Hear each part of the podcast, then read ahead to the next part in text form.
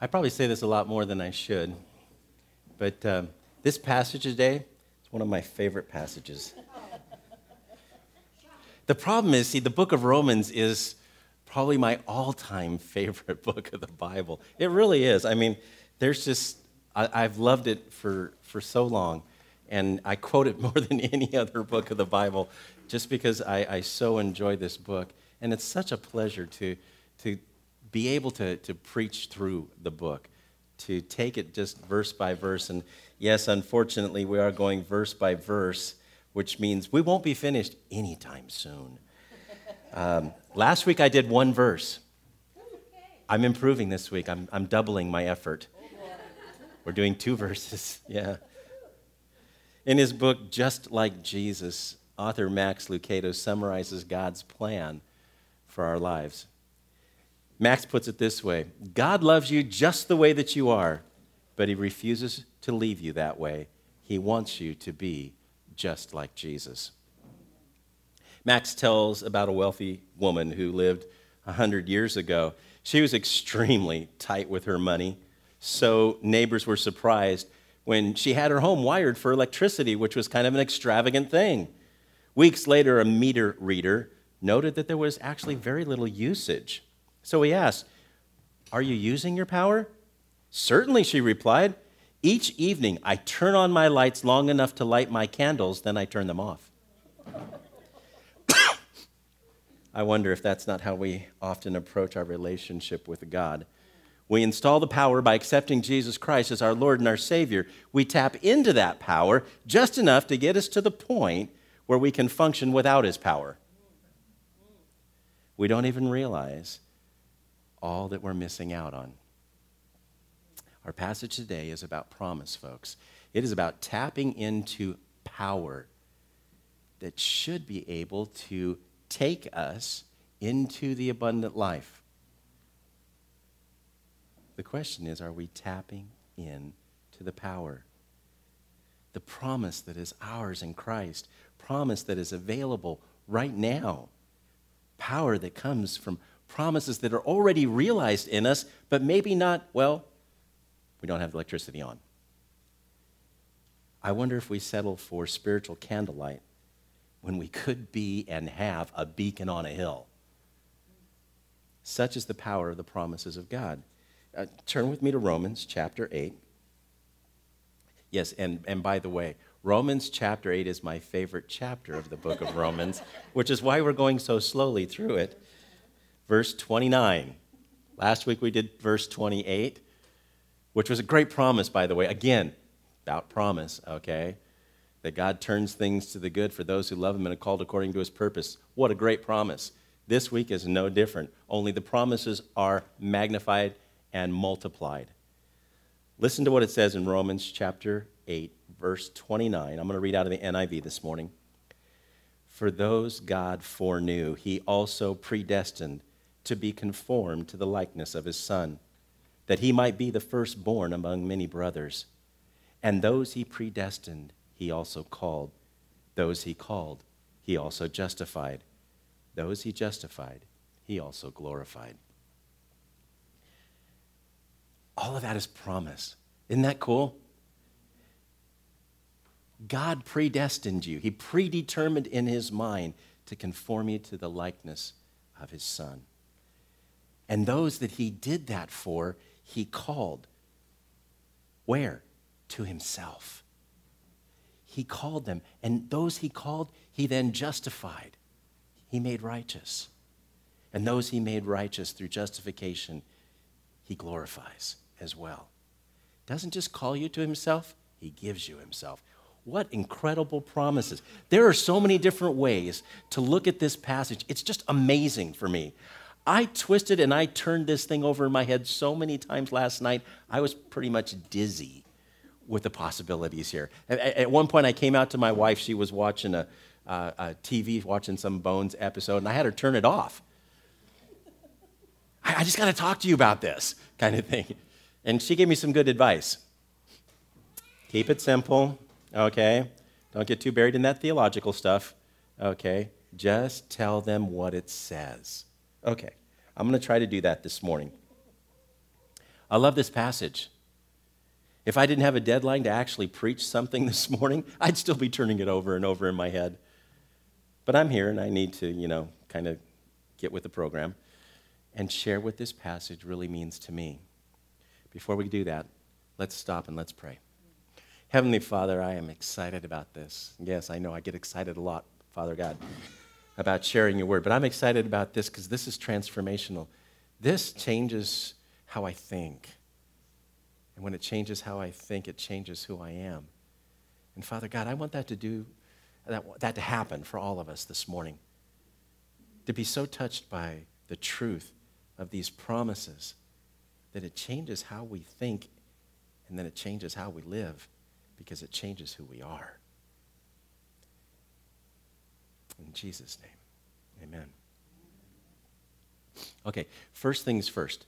Let's look at the promises in this passage.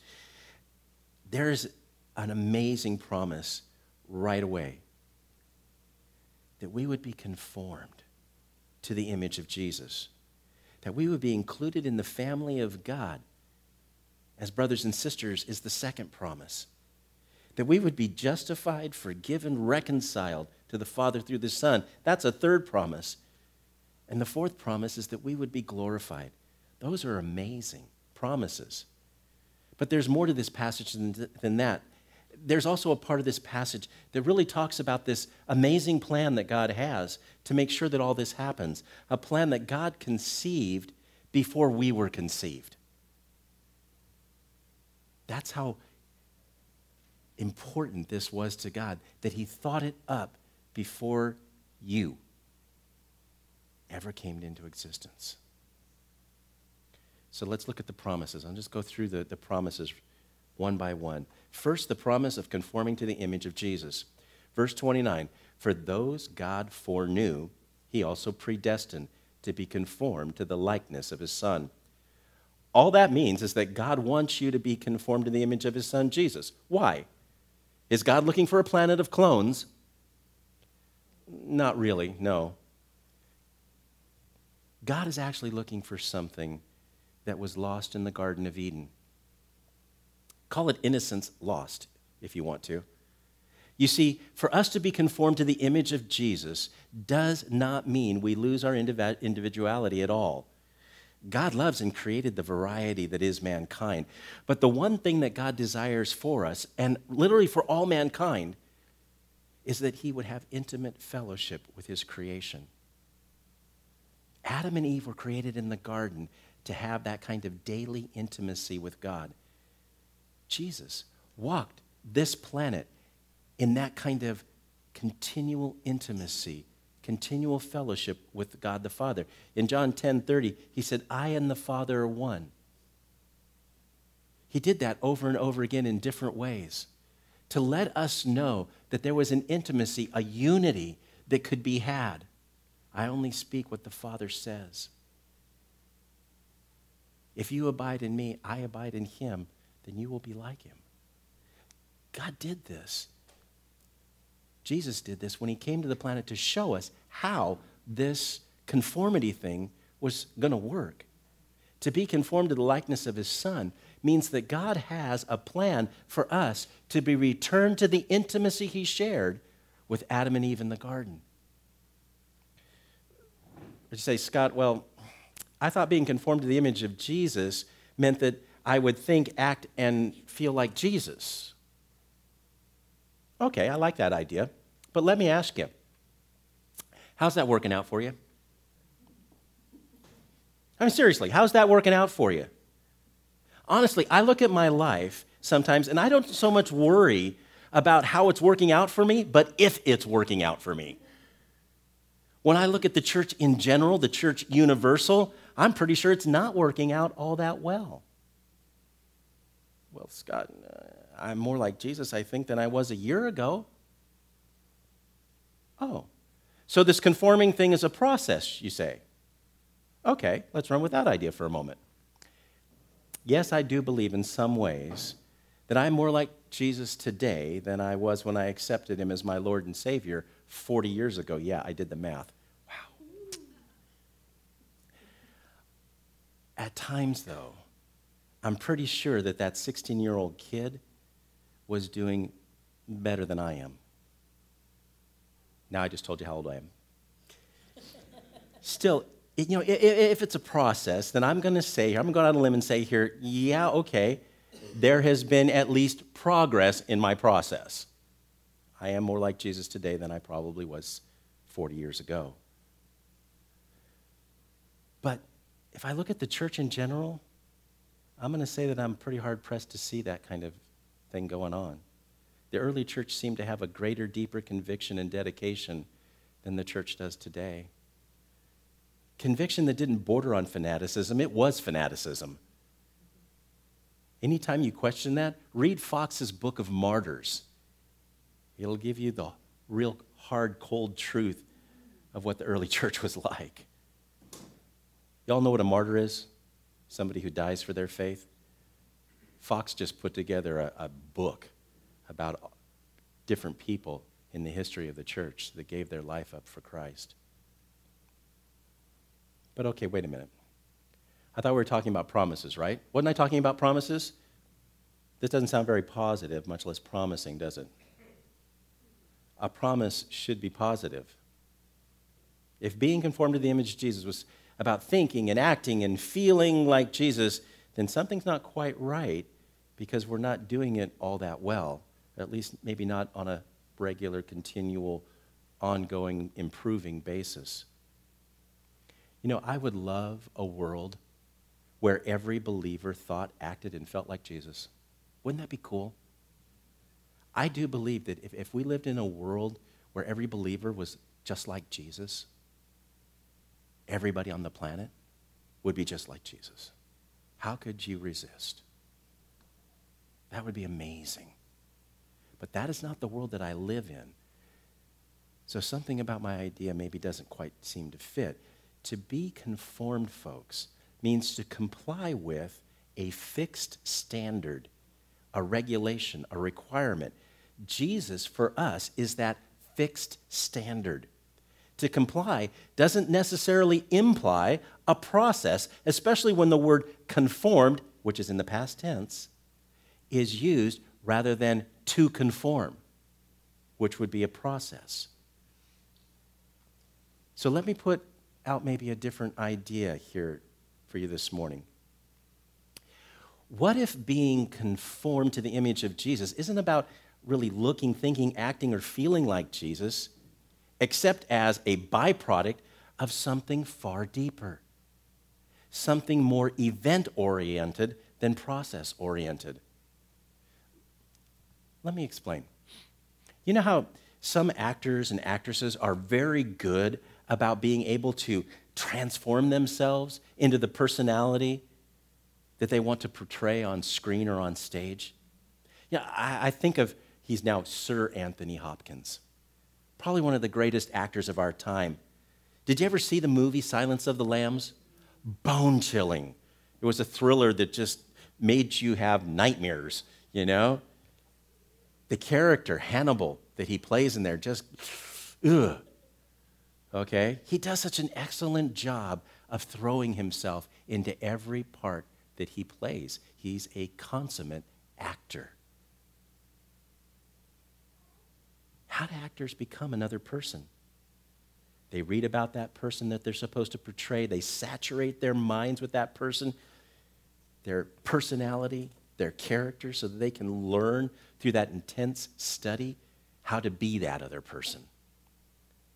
I've actually read that some actors have trouble playing a part that's very intense like that and then going back to their normal life afterwards. It affects them so deeply. They often get so absorbed in the character that they're playing that they have difficulty going back to who they once were. Now, folks, if actors can transform, why can't we? Well, we could. If it was just about thinking, feeling, acting, we could. But that's not how God conforms us to the likeness and the image of his son. That's, that's artificial, that's surface, it's imitation, it's outside. But God wants to conform us from the inside out. God doesn't start with our thinking, He doesn't start with our feeling, He doesn't start with our choices, our acting. He starts at a much deeper point in our being. He starts at the new creature. That is the point He engages us at.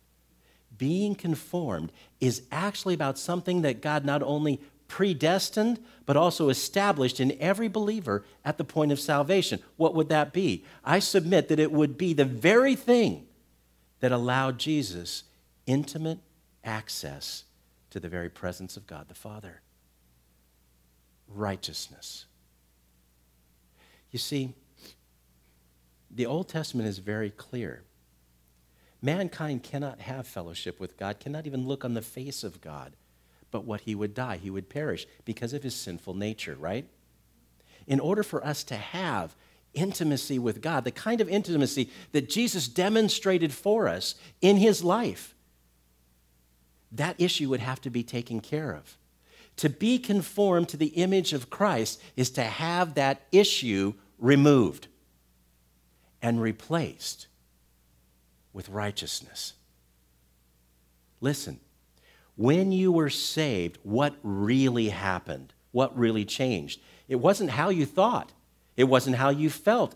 It wasn't necessarily how you acted, at least not at first. What changed and has remained fully changed ever since has been your standing before God, righteous and holy because of the blood of Jesus. You stand as Jesus stands. 2 Corinthians 5:21 says, "God made him who had no sin to be sin for us, so that in him we might become the righteousness of God." You have perfect and intimate access to the Father through the Son, bought, paid for, and established by the blood of Jesus. You were fully, at that point, conformed to the image of Jesus in God's sight. This, folks, is a done deal. It is not a process. But it is out of that done deal and that intimacy that it affords that our thinking and our acting and our feeling have the opportunity to change, to grow, to mature. I believe, by the way, there is a place for that changing, growing, maturing thing. Theologians call it sanctification. It is the process of walking out what has already been done in you. You were made righteous and holy. Walking that out in your life is sanctification. And that is process oriented. But conforming to the image of Jesus is not. That is an event that God did when He made you a new creature in Christ. I believe that if we grasp fully this promise, this truth, that we possess intimate access to God, and we actually afford ourselves of the uh, benefits that come from that, we would actually be the people who turned this town upside down for the sake of Jesus. Actually, right side up for the sake of Jesus. Listen, if you don't remember anything else about this sermon today, get this part, okay? I'm going to clue you in. These are your words to remember, okay? I know you only have 200 of them. get this. This here is an incredible promise that has already been provided to you in Christ. Intimate access to the Father that can change the way you live because it changes who you are. God predestined, God predetermined before you were ever born that He would give you this kind of access to Himself through Jesus. That is the true heart of predestination that God decided long ago that you should have this kind of access to Him. It's the access that Adam and Eve had in the garden, and He wants to return us to that. So that's what He did it. He did it for us. It's an incredible promise. And it's just the first promise of this passage. It gets even better as we go through. Second, there's, there's a promise that goes uh, beyond that, too. It, it's huge in so much as uh, there's no limit to the reward of this particular promise. The second promise that I see in this passage is one of family. Again, verse 29 For those God foreknew, he also predestined to be conformed to the likeness of his Son, that he, being Jesus, might be the firstborn among many brothers. Now, the subject of the promise is obviously Jesus here, right? It says that he might be firstborn of many brothers. But make no mistake, here the promise is also about us because we're the, the brothers in the verse. As believers, we are born again into a whole new family where Jesus is the firstborn. Firstborn being a position or title rather than a genealogical event. In other words, he didn't get created, okay, by God before the, everything else was created. He didn't get born uh, before everyone else. If that were true, obviously, all the Old Testament saints who were physically born into this world were born before Jesus. He wouldn't be the firstborn. Firstborn in this usage means preeminence. Like a firstborn child is closest to its father in line for inheritance and authority in the family, so Jesus enjoys the preeminent position of being at the right hand of God the Father. After Jesus, in the line of succession, comes the church, comes us. All believers, folks, all believers enjoy the same status in the family of God. Sometimes that's hard to grab hold of. When we look at the life of somebody like Billy Graham, who has had an incredible influence on the lives of people for the sake of the gospel of Jesus Christ. And we want to compare Billy's life to our lives. Well, certainly he's going to have a preeminent place in, in heaven compared to me. No, actually, the, the ground is level at the foot of the cross. And we all come sinners saved by grace. And we all come loved and adored by God just the same. And it doesn't really matter, by the way, how long you've been a believer. Some people accept Christ on their deathbed, and we think, wow, what a wasted life. Well, okay, maybe. But eternity's not wasted. They are still loved. I, I, again, I love Romans. It's just my favorite place to be. Uh, Romans 5 8 says that God demonstrated his love for us, that while we were yet sinners, Christ died for us. God loved us long before we loved him. Jesus died for us before we considered him. God is just like that. His love is like that. We all enjoy the same status in his family because we enjoy the same love as the next person. This is part of what Craig preached on in Romans chapter 8, 16 verse 16, we said, The Spirit Himself testifies with our spirit that we are God's children. Now, if we are children, then we are heirs, heirs of God and co heirs with Christ. Therein lies the promise of being brothers. We are co heirs with Jesus. All that He has, all the riches of heaven, are ours in Christ Jesus. That is the promise. That is an incredible reward. But there's more. There's another promise here. There's the promise of justification. Big word. What is that? To be justified means that you are made acceptable. I mean, that's just a dictionary definition of the word justification. In our case, that means that we are, like the first promise, made righteous and holy before God. It's almost a repeat of the same idea. It's just with a, kind of a different approach, a different application. In the first promise, it was God's predetermined plan that we would be like Jesus. A plan. Here, it's the application of the plan, the execution of his will. This is literally the promise applied. Justification is the promise of our salvation actually applied to us. Does that make sense? And it's what every person needs because according to Romans again 323 all have sinned and fallen short of the glory of God. We all needed this justification. We all needed this promise applied, literally applied to us as individuals. one more promise here that comes along with the justification it is the promise of glorification. Glorified means to cause or to be treated as being more splendid, excellent, etc., than would be normally considered. it's kind of an interesting word. It means to honor with praise, admiration, or to make glorious, to invest with glory, kind of like that last part of the definition. God invests us with glory. This is almost too good to be true. We're not only allowed access to the Father through Jesus, but because we're joint heirs with Jesus, we are made more splendid, more excellent than we would be otherwise. We are vested with honor and admiration because we are now part of the family of God. Yeah, that's, that's why Hebrews talks about, in Hebrews chapter 12, talks about the great cloud of witnesses.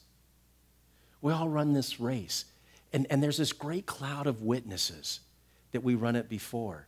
And what are they doing? Go, man, go!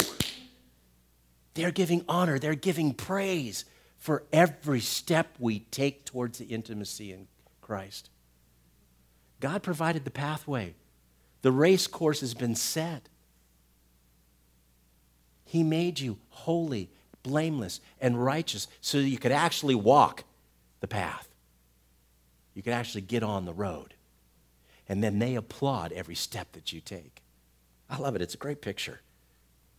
It's like the, the Olympics in spiritual terms.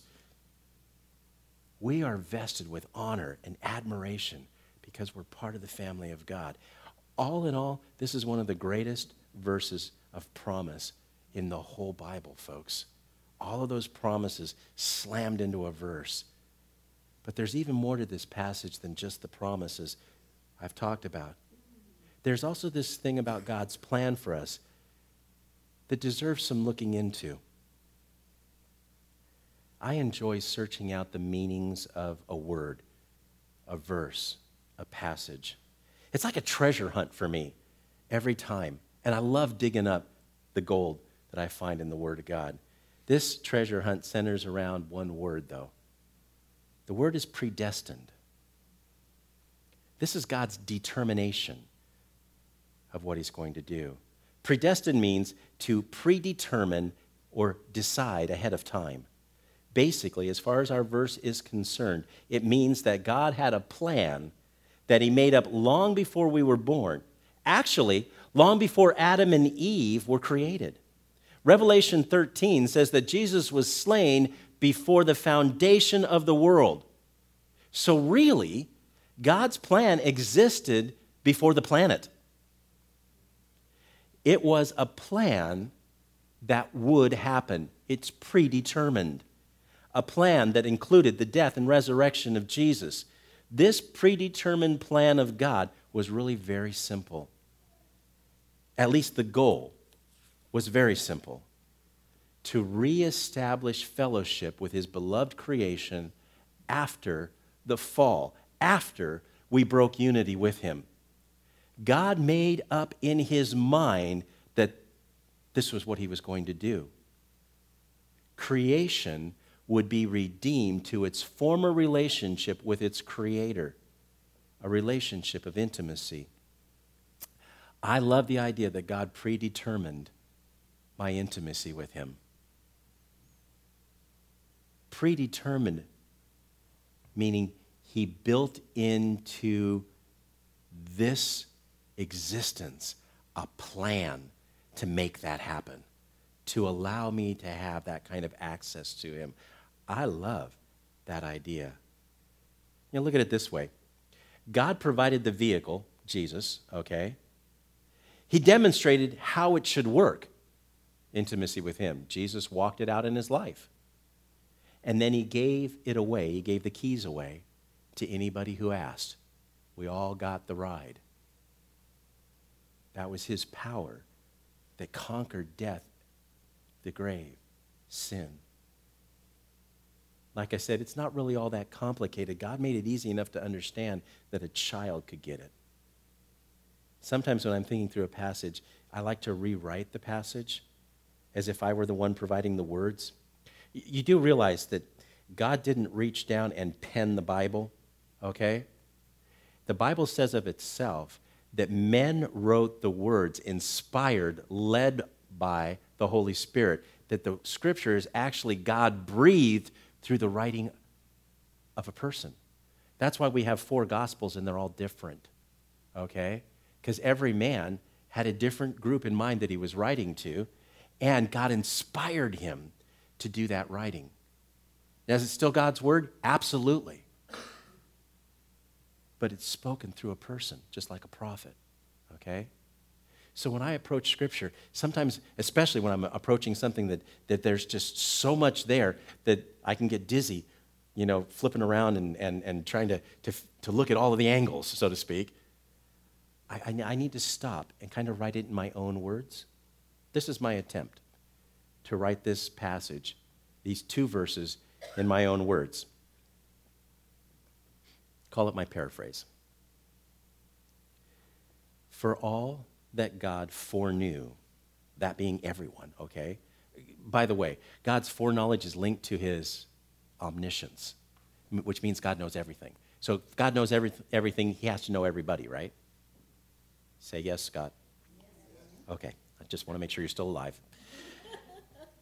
For all that God foreknew, that being everyone, he also decided before they were even created that their best life would be if they were just like his son, Jesus. In that way, Jesus was and is the prototype for the family of God. And those that he planned for, he also summoned, called. And those that he summoned, he made holy, justified.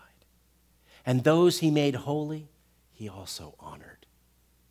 I like that because it kind of spells it out in real simple terms for me. You see, God's predestination is not about an outcome, it's about a plan that He had.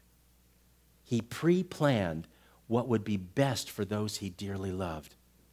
He determined before we were born what He wanted us to be like. It's like a man who dreams of one day having a son who would grow up to follow in his footsteps our perfect Heavenly Father has a plan for His children, a perfect plan. He predetermined that plan before we were born, before anyone literally was born. He still wants that same plan for our lives. It's called intimacy. Created and provided for by the blood of Jesus that made you righteous and holy. after he accomplished it, he called us, he summoned us, because he wanted everyone to partake of his goodness. For all that came, he gifted holiness so that intimacy could happen. And for everyone, he made holy.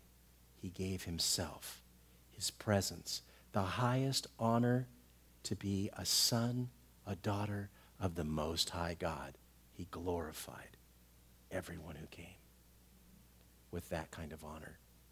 That is the promise of these two verses. That God knew ahead of time exactly how He was going to call us back, knowing that we would fall, knowing what would happen in the garden. He predetermined to call us back to Himself through his Son, gifting us holiness, making us righteous by the blood of Jesus, so that we could have the one thing that Jesus possessed in spades intimacy with the Father. What an incredible promise.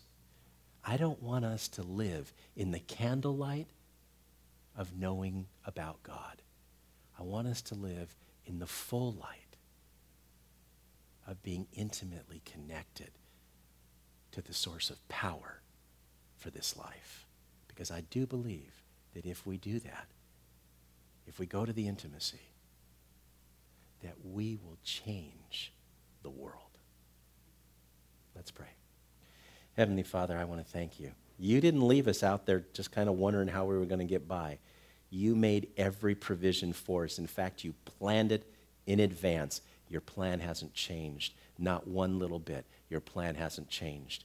You desired that we would have the one thing we needed most you. Intimacy, fellowship with you.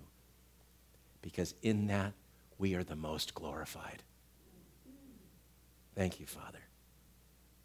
In Jesus' name.